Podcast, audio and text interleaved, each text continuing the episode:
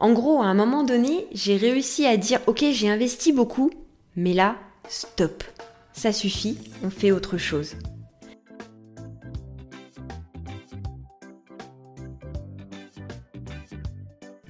Vous avez une boîte, un business, et quand on vous parle gestion, vous attrapez l'urticaire, vous vous sentez atteint de, comme qui dirait, phobie administrative?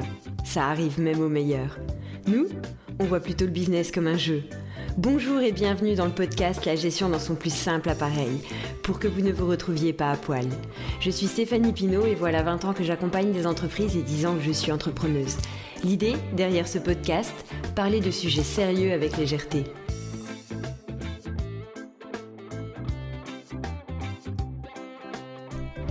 La thématique de cet épisode, un échec qui t'a fait grandir. Alors, cette thématique m'emmène sur une deuxième thématique qui est ta plus grande réalisation de l'année dernière. Ces deux thématiques sont fortement liées chez moi. L'un a emmené l'autre. La majorité de ma carrière, j'ai été commissaire au compte. J'ai fait de l'audit. C'est vraiment ce qui professionnellement me, me portait. J'adorais ce métier, d'avoir une vision synthétique de la boîte, d'avoir à peu près en vue tout, que ce soit euh, le social, que ce soit le fiscal, les chiffres, la rentabilité, le résultat, enfin bref, une vision vraiment globale avec un fondement juridique, d'aller voir les risques, tout ça. J'adorais mon métier. Pourquoi j'adorais mon métier? Parce que un commissaire au compte, normalement à la base, c'est là pour garantir l'économie. Ça a vraiment un rôle utile. C'est d'intérêt public en fait. Les entreprises sont censées établir des comptes en toute transparence. Et le commissaire aux comptes est là pour s'assurer que la transparence est bien là. Et ça évite les bulles spéculatives, ça évite les entreprises zombies, ça évite justement bah, d'avoir une économie qui s'effondre. Donc pour moi, en termes de valeur et d'utilité de mon job, c'était chouette. J'étais commissaire aux comptes et j'avais vraiment une utilité.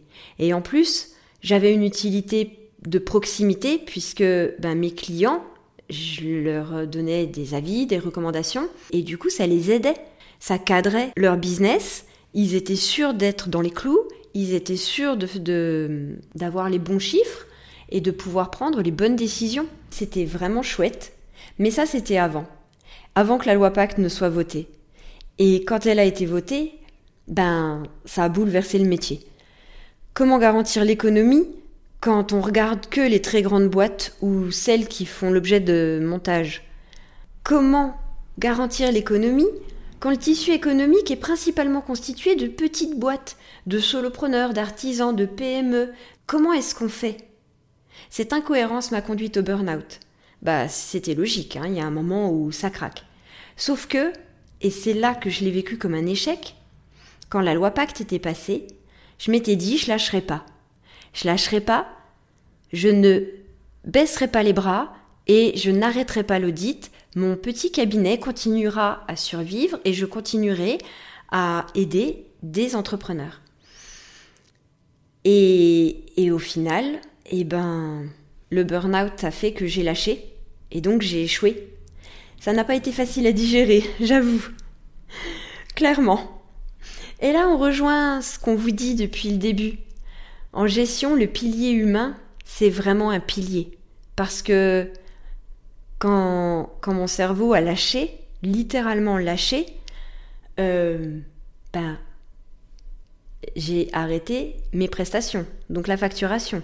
Il n'y avait plus de chiffre d'affaires. Donc plus d'argent qui rentrait dans la boîte. Clairement, il y a un lien entre votre santé, qu'elle soit mentale, physique ou même la santé de votre couple, et l'état de votre boîte.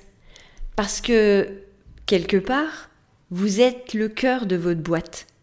Donc il est vraiment important de prendre soin de vous, de prendre soin de, bah, de ce qui fait l'âme de votre boîte, c'est-à-dire vous. Et du coup, on a rembrayé sur la stratégie. Ok, l'humain, on avait couvert le truc avec euh, des prévoyances, une mutuelle, etc., etc. C'était couvert tout allait bien. Maintenant, côté stratégie de mon, entreprise, de mon cabinet, qu'est-ce qu'on faisait? J'ai pris la décision de fermer mon cabinet. C'était vraiment une décision difficile. C'était difficile parce que bah, j'ai pas que plus 8 pour, euh, pour réussir à, intégrer ce club très select. Et puis après, il faut montrer pas de blanche à la compagnie. C'est une enquête de moralité, c'est des enquêtes fiscales, c'est des enquêtes dans tous les sens. Ensuite, on prête serment devant la cour euh, d'appel. Donc on a des juges avec leurs beaux manteaux rouges, euh, avec l'hermine, etc. C'est très impressionnant. J'en avais vraiment bavé pour en arriver là. Et, et du coup, le fermer, c'était vraiment une décision que j'ai pesée. Parce que j'aimais vraiment mon métier. Sauf que là, aujourd'hui, il a perdu tout son sens à mon avis. Du coup, est-ce que oui ou non, j'allais refaire de l'audit? Est-ce que oui ou non, ça allait être de nouveau ma mission, ma vision? Est-ce que stratégiquement, ça avait un sens de garder cette entreprise? Non, ça n'en avait plus. Donc, j'ai fermé mon cabinet. J'ai demandé ma radiation de la compagnie, des commissaires aux comptes, j'ai demandé ma radiation de l'ordre des experts comptables. Ça a été de, des procédures longues, mais résultat des courses, ma plus grande réalisation de 2022, c'est d'avoir tourné cette page. J'ai mis un terme, avec une décision consciente, par choix, de fermer ce qui ne me convenait plus. C'était en fait une grande libération et en ça c'était vraiment ma plus grande réalisation de l'année dernière parce que j'ai réussi à dire stop à 10 ans de ma vie. En gros, à un moment donné, j'ai réussi à dire ok j'ai investi beaucoup, mais là, stop. Ça suffit, on fait autre chose. Et, et cette autre chose, bah, c'est la troisième dimension, où on accompagne et où on forme des entrepreneurs à la gestion, parce que, étant donné que je ne peux plus être commissaire aux comptes pour leur garantir la bonne économie, autant les former pour que eux se garantissent eux-mêmes leur propre bonne économie.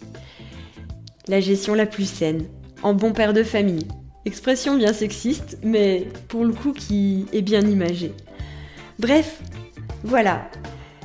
C'était un bel échec, mais vraiment, hein, qui a sacrément impacté ma vie, mais qui m'a permis de prendre conscience de tellement de choses et qui a permis vraiment la plus grande réalisation de l'année dernière, mettre un terme à une situation qui ne me convenait plus. Si vous aussi, vous voulez mettre l'humain au cœur de votre société, au cœur de vos décisions, et si vous voulez vous former à la gestion, n'hésitez pas à nous contacter via les réseaux ou notre email. Les liens sont en description. Bonne journée, à bientôt et que la gestion soit avec vous.